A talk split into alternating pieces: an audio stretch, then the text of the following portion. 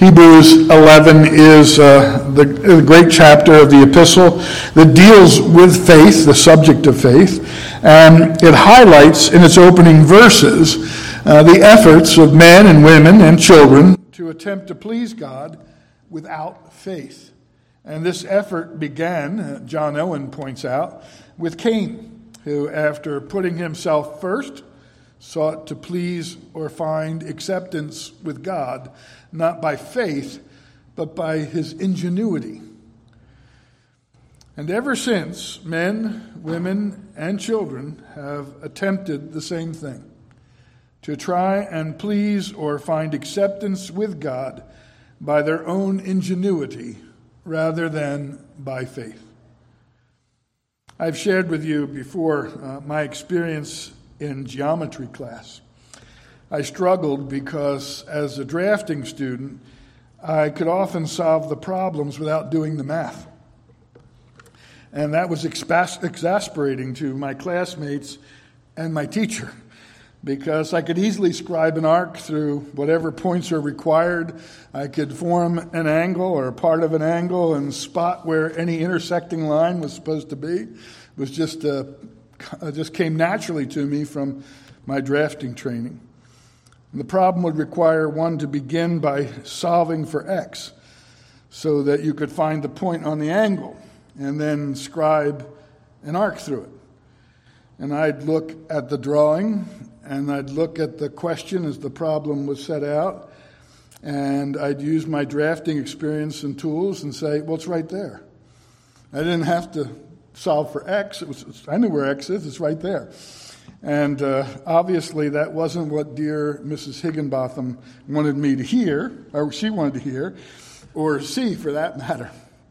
And I struggled through the class doing a lot of what I deemed unnecessary math and uh, passed on the back of extra credit earned from helping the artistically challenged make their drawings correct. Because even after they did the math, they couldn't figure out how to draw the picture that they were supposed to draw.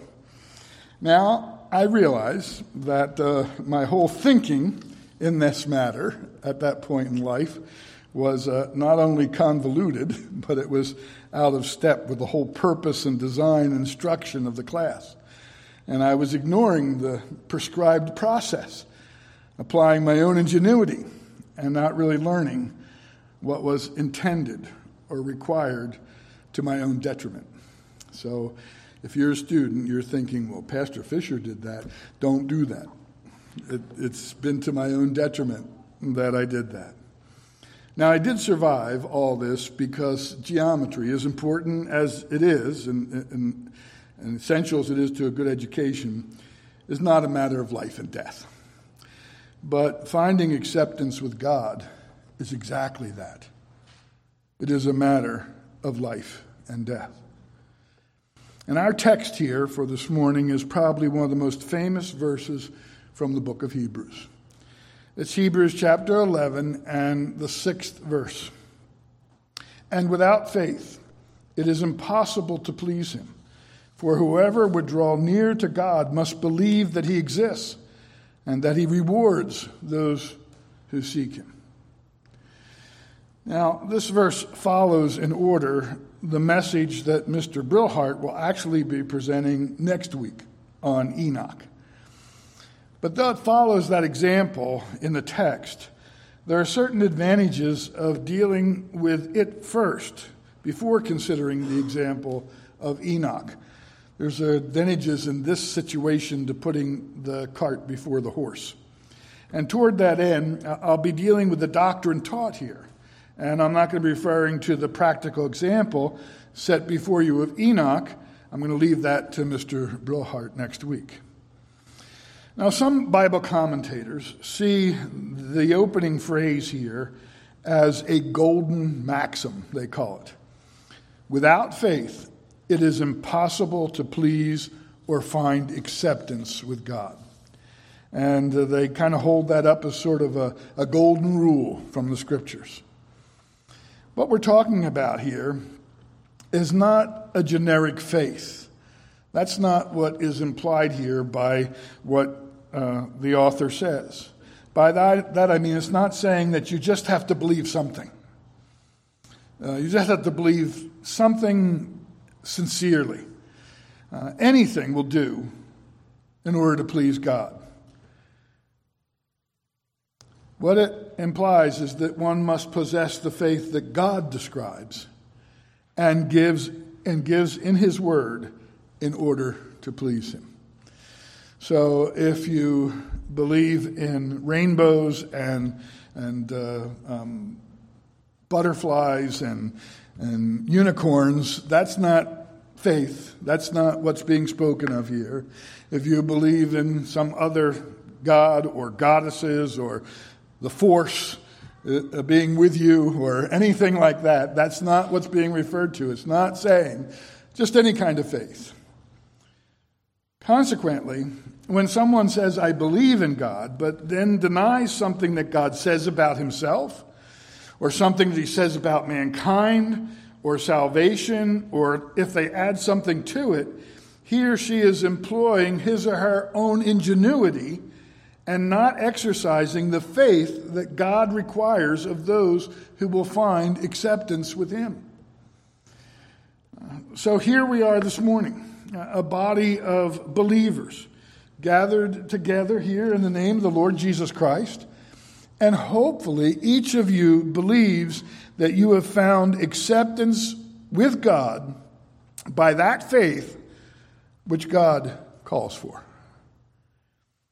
If any of you are putting your hopes in your own ingenuity or your feelings or your dreams, then please listen carefully to this maxim.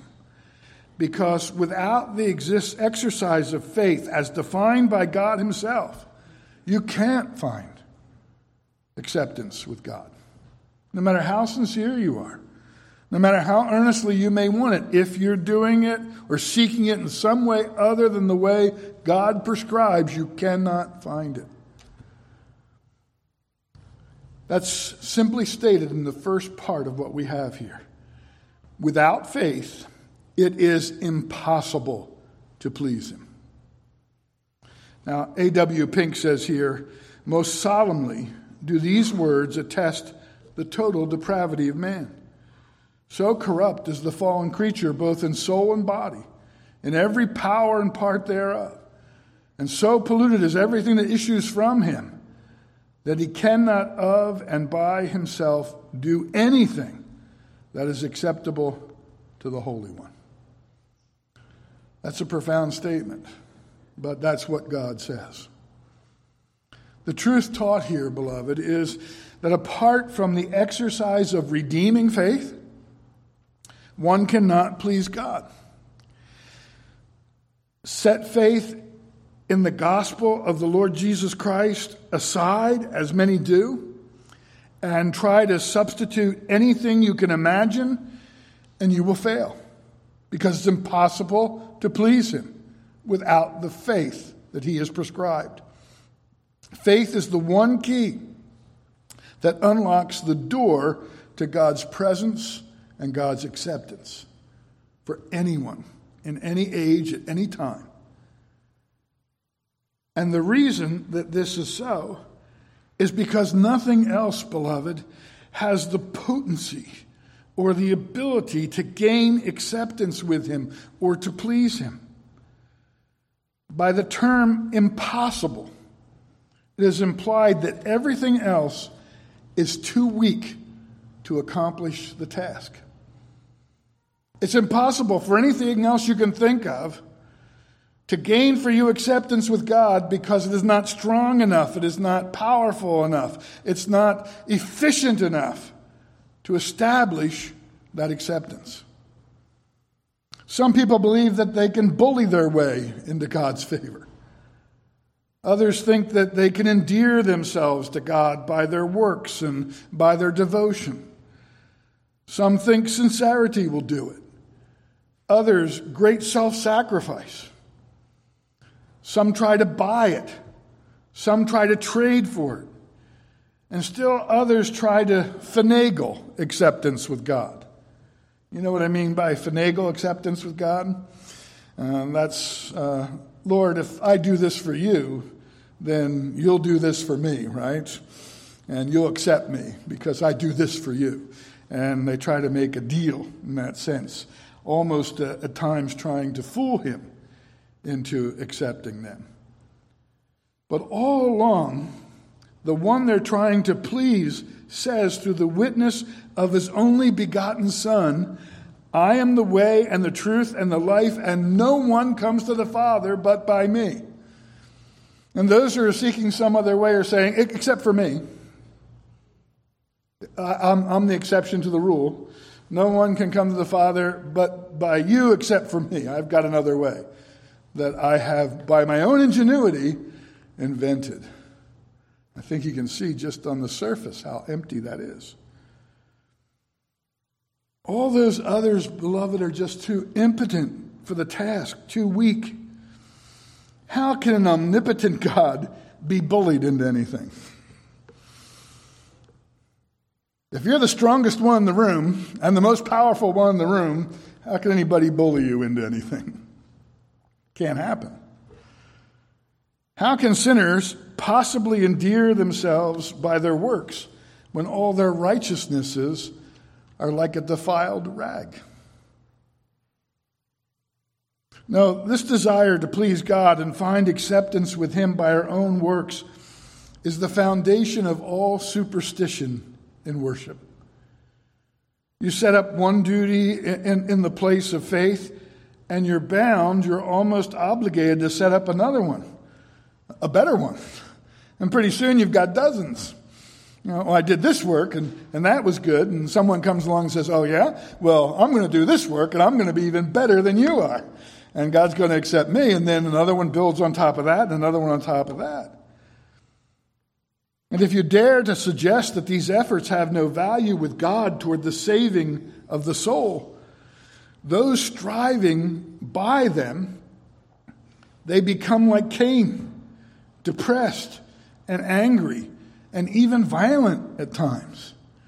How dare you suggest that I am not good enough to be in heaven when I do all these good things? How dare you suggest that? What kind of cruel person are you to suggest that I cannot, by all these good things I've done, please God and find my place in heaven? The Reformation message that salvation was by grace and faith alone, what did it cause many to do? To gather sticks and wood to ignite the fires of martyrdom. Because being burned to death was the only fit end for those who dared to suggest that no one was ever saved by his or her works. Because they believed the Word of God. Because they believed what Paul said when in Ephesians chapter 2 and verse 8 he said, By grace you have been saved through faith. And this is not your own doing, it is the gift of God, not a result of works so that no one may boast. How can those who will use God's name in vain at the drop of a hat, when he says he will not hold them guiltless who do so, possibly hope to gain favor by their sincerity? And how can the one who owns the cattle on a thousand hills and the gold in every mine be bribed and bought? Into appeasement. And how can an all wise and omniscient God ever be finagled into anything? In Isaiah 66, beginning in verse 1, it says, Thus says the Lord Heaven is my throne, and the earth is my footstool. What is the house that you would build for me, and what is the place of my rest? All these things my hand has made, and so all these things came to be, declares the Lord. But this is the one to whom I will look. He who is humble and contrite in spirit and trembles at my word. He who slaughters an ox is like one who kills a man. He who sacrifices a lamb, like one who breaks a dog's neck. He who presents a grain offering, like one who offers pig's blood. He who makes a memorial offering of frankincense, like one who blesses an idol. These have chosen their ways, and their soul delights in their abominations.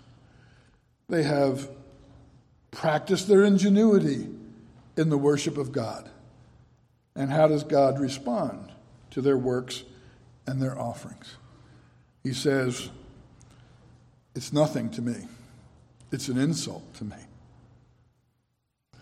And above all of this, beloved, how can the one true and living God, who sent his only begotten Son into the world to die for sinners, accept anything less for the redemption of a soul and acceptance without doing irreparable harm to the honor of his Son and to his own word? Having sent his Son to die for us, can he then say, Oh, and you gave to the Red Cross? Okay, that's those are equal. What does that do to the sacrifice of the Son? What does that do to the honor of his own word where he says there's no other way? When you say, no, no, I can do it this way. Where God, beloved, declares a thing impossible, it's sheer folly to attempt it. And that's what this verse teaches you. It is impossible to find peace with God without faith, without faith in Jesus Christ. As John Owen says, let men desire and aim at it as long as they please. They will never attain to it, for it is impossible. Faith being the first regular motion of the soul towards God. No, beloved, as Acts 4:12 tells us, there is no there is salvation in no one else, for there is no other name under heaven given among men by which you must be saved. In Galatians 3:26 Paul says, "For in Christ Jesus you are all the sons of God through faith." There's no other means, there's no other way, there's no other route. There's no other kind of belief. There's no other thing that you can come up with in your ingenuity that will bring you acceptance with Him. But what does it mean to please God or, or find acceptance with Him? And this is a term that is in precise form only found, in this precise form, only found here in the book of Hebrews.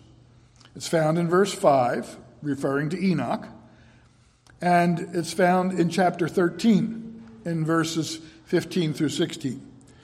Through him, then, that is through the Lord Jesus Christ, let us continually offer up a sacrifice of praise to God, that is the fruit of lips that acknowledge his name. Do not neglect to do good and to share what you have, for such sacrifices are pleasing to God. And that's the only other place that this verse is used, besides in reference to Enoch. It has the idea of one being fully satisfied or satisfying and therefore acceptable, even pleasing.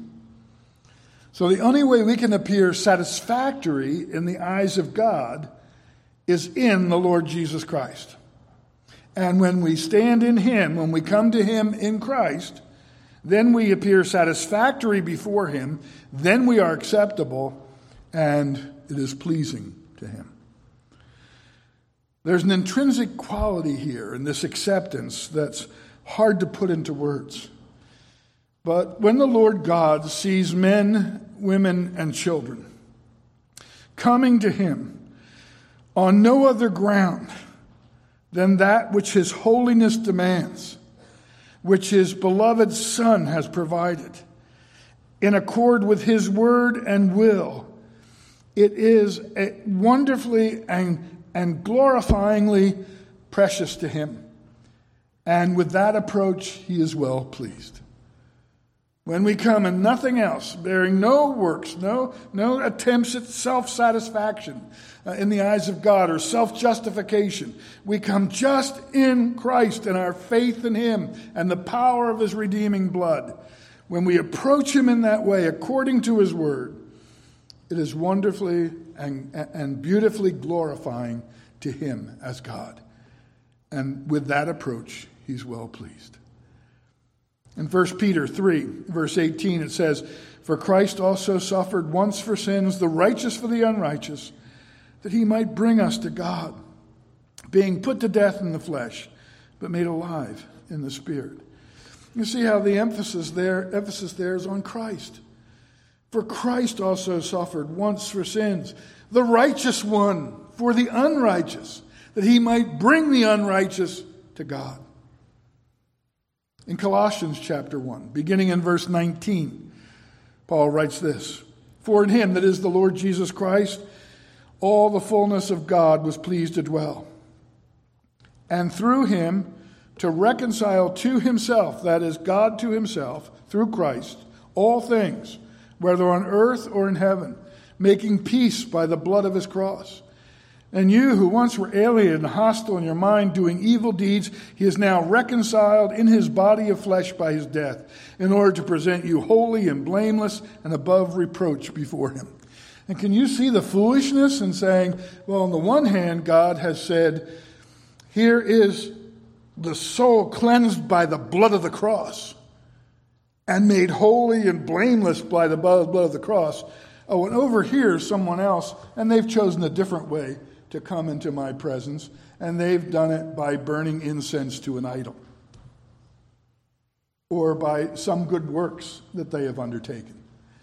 So some get in by the blood and are made holy and blameless and, and, and unreproachable, but others have done it through a little less arduous course, not through the blood of Christ, but through their own good works or good intentions or sincerity. There's no comparison between the two. The Father has conveyed to you and me the precious spirit of this in the parable of the prodigal son, where he casts himself in the character of the loving father, receiving home his wayward and lost son. And he says that when we come to him in Christ, this is the picture that you can have in mind. We read that the prodigal arose and came to his father. But while he was still a long way off, his father saw him and felt compassion and ran and embraced him and kissed him. And the son said to him, Father, I have sinned against heaven and before you. I am no longer worthy to be called your son. But the father said to his servants, Bring quickly the best robe and put it on him, and put a ring on his hand and shoes on his feet and bring the fattened calf and kill it, and let us eat and celebrate. For this my son was dead and is alive again. He was lost and is found. And they began to celebrate. That spirit of joyful reception of a lost son, we're told, is the picture of the Father receiving you and me when we come to him by faith in the Lord Jesus Christ. Now, look at how this faith is described here in our text, where it has two qualities or aspects. Those who would draw near in worship, seeking acceptance, must believe that he exists and that he rewards those who seek him. So, the first thing required is that one coming to God must believe that he is or that he exists. Now, that may sound very simplistic on the surface. But if you take time to think about it and roll it around in your mind, it becomes a rather deep matter. To begin with, if there is no God, then all religion and all worship is just a silly mockery. It's folly to seek after one who, because he doesn't exist, doesn't care whether he's sought out or not. It's, it's silly to do that. But the evidence that God exists, beloved, is everywhere. And the scripture speaks for itself in this matter. In Psalm 19, and it's a beautiful psalm, many people have memorized it. The heavens declare the glory of God, and the sky above proclaims his handiwork. Day to day pours out speech, and night to night reveals knowledge. There is no speech, nor are there words whose voice is not heard. Their voice goes out through all the earth, and their words to the end of the world. In them he has sent a tent, set a tent for the sun, which comes out like a bridegroom leaving his chamber, and like a strong man runs its course with joy. Its rising is from the end of the heavens and its circuit to the end of them, and there is nothing hidden from its heat. The law of the Lord is perfect, reviving the soul. The testimony of the Lord is sure, making wise the simple. The precepts of the Lord are right, rejoicing the heart. The commandment of the Lord is pure, enlightening the eyes. The fear of the Lord is clean, enduring forever. The rules of the Lord are true and righteous altogether. More to be desired are they than gold, even much fine gold. Sweeter also than honey and drippings of the honeycomb. Moreover, by them is your servant warned. In keeping them, there is great reward. The evidence of the existence of God it can be found both in the witness of the creation, day unto day makes that testimony, and in the testimony of his word. As Paul puts it in Romans 1 and verse 17, for in it the righteousness of God that is in the gospel is revealed from faith for faith, as it is written, the righteous shall live by faith. For the wrath of God is revealed from heaven against all ungodliness and unrighteousness of men who by their unrighteousness suppress the truth. For what can be known about God is plain to them because God has shown it to them. For his invisible attributes, namely his eternal power and divine nature, have been clearly perceived ever since the creation of the world and the things that have been made so that they are without excuse. So the Lord's existence is evident from the witness of the creation and from the witness of the Word. But there is a third witness, and that is the Lord Jesus Christ in you. You are one of his witnesses. The creation bears witness, the Word bears witness, you who are in Christ Jesus bear witness. For by grace you have been saved, through faith, and that not of yourselves. It is the gift of God, not a result of works, so that anyone should boast, and all that we read earlier. But the next verse says, For we are his workmanship, created in Christ Jesus for good works, which God prepared beforehand that we should walk in them.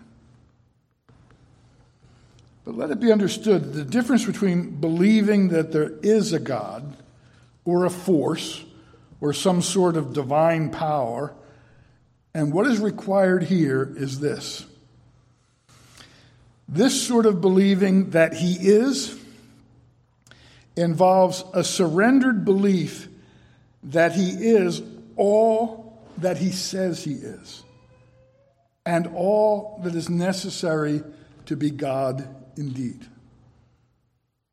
So when we talk about believing that he is, it's believing that he is all that he declares himself to be and all that is necessary for him to be to be God. Many seek a God who is anything but divine and who is therefore no God at all. If that's you in some way, give it up. Give it up. If you're seeking anything, a, seeking a God who is anything less than God, I would say to you, why waste the time and energy? If you're seeking a God who is less than God, less than the God who's presented to us here in this word, why bother? Why do it? Why waste the time? Why pursue a God who doesn't love you enough to save you? by his own sacrifice? Why go seeking a God who doesn't have the wisdom, the goodness, or the power to really help you? One who doesn't pity you as a father pities his children, who doesn't pledge to keep you as the apple of his eye. Why worship that God? You see, beloved, the God who demands your devotion here by faith is a God who is wholly worthy of that devotion. David said in 2 Samuel chapter 7 verse 22, Therefore you are great, O Lord God, for there is none like you and there is no God beside you, according to all that we have heard with our ears. We go through this word and we see all these things declared to us about the God we love and we worship. We see things about the character of his love. We see things about the, the omniscient power that he possesses. We read about his sovereignty. We read about uh, um, his care for his people. We read about the power of his creation. And we see all these things about God. And they declare him to be God and God alone. And there's no one else and nothing else like him. And that's why we desire to come into his presence. And that's why we fall on his son for the forgiveness of sins, so that we can come to the presence of one who is like the description we have here. Jeremiah adds this in Jeremiah 10, 6 through 7. There's none like you, O Lord. You are great, and your name is great in might. Who would not fear you, O King of the nations? For this is your due. For among all the wise ones of the nations and in all their kingdoms, there is none like you. So, first, by faith, we must believe that He is. Not some pale image of what He declares Himself to be, but everything He declares Himself to be. Everything the creation gives evidence of concerning Him. And the second aspect of this faith is that you believe that he rewards those who seek him. In other words, one must believe that if they honestly and fully seek him out, he will be found. And he will be found to be all that he promises to be, and nothing less. Now, both the New King James and the King James add the word diligently to seek him, which the uh, ESV translators opted to leave out, somewhat weakening the force of the word in my mind. The Greek word is a compound one that conveys the idea of seeking something out, but it implies not just a cursory search, but an honest and a thorough one. One of my children, I'm not going to tell you which one, but she doesn't live in this country. In fact, she lives in Europe. Uh, would always lose a shoe on Sunday morning. And the command to go look for it, and let me just say to you parents who are thinking, oh, that'll never happen to me because I always make sure, don't, don't count on that. We'd always put them out right at the end of the bed Saturday night so they would be right there. Come Sunday morning, couldn't find them. So the command then to go look for that shoe uh, was not always interpreted as an instruction to search for it honestly and thoroughly by that child of mine. It usually required an exasperated and earnest parent who was willing to turn things over, to crawl under beds, search through toy chests, and keep at it until the missing shoe was discovered to actually find it. That's the kind of seeking in a very pale picture that is described here. It's not the, the picture that the daughter gave when we, she was told to go look for it and came back two minutes later and said, I still can't find it. And then, you know, we had to go look for it. If it is believed that God exists as God in all holiness and righteousness, power and glory, then an earnest seeking is going to be undertaken in humility and surrender to Him, with a willingness to be obedient to His word. He'll be sought according to the path that He's described by which He may be found. There won't be any of this, well, God, I'd like to find a place in your sight. And I know this is your prescription, and I know you're mighty and you're powerful and you're God, but I think I've come up with a better plan. I think I have a better idea of how to approach you than the one that you've prescribed. If you really believe that He is mighty and powerful and He is the God He declares Himself to be, you're never going to do that. You're going to come in earnestness and humility and sincerity. And all who do have this promise. And it's given to us in Jeremiah 29 13. You will seek me and find me when you seek me with all your heart. In Psalm 119, verse 2, David says, Blessed are those who keep his testimonies, who seek him with the whole heart. I'm paraphrasing A.W. Pink here, and he says that there are four things necessary to pleasing God. First, the person must be accepted by him, or he can never be pleased by the one who is trying to come to him. And there is no way, according to God's word, that we can find acceptance outside of Jesus Christ. Secondly, whatever is done has to be done in perfect accord with his will and his word. And thirdly, it must be done in perfect, uh, perfectly with all humility, sincerity, and cheerfulness. And lastly, it must be done for one great purpose the glory of God alone. Is any of that possible outside of Jesus Christ, beloved? Are any of you equipped to do that in your own strength and initiative? Do you have some ingenuity that will get you lined up to do that without Christ?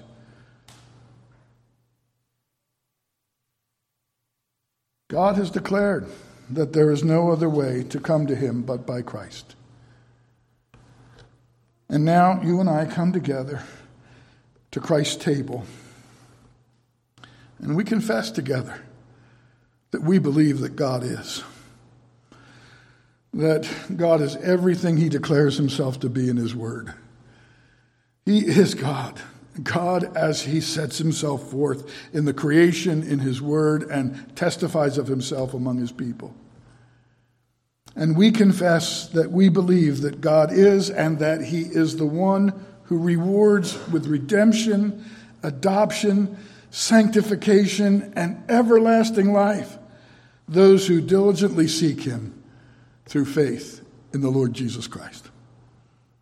We come to celebrate that all those things are ours because we believe that this God that we're worshiping through Christ is the rewarder of those who diligently seek him.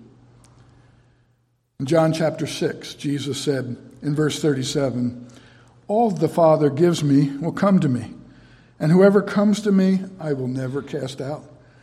For I have come down from heaven not to do my own will, but the will of him who sent me. And this is the will of him who sent me, that I should lose nothing of all that he has given me, but raise it up on the last day.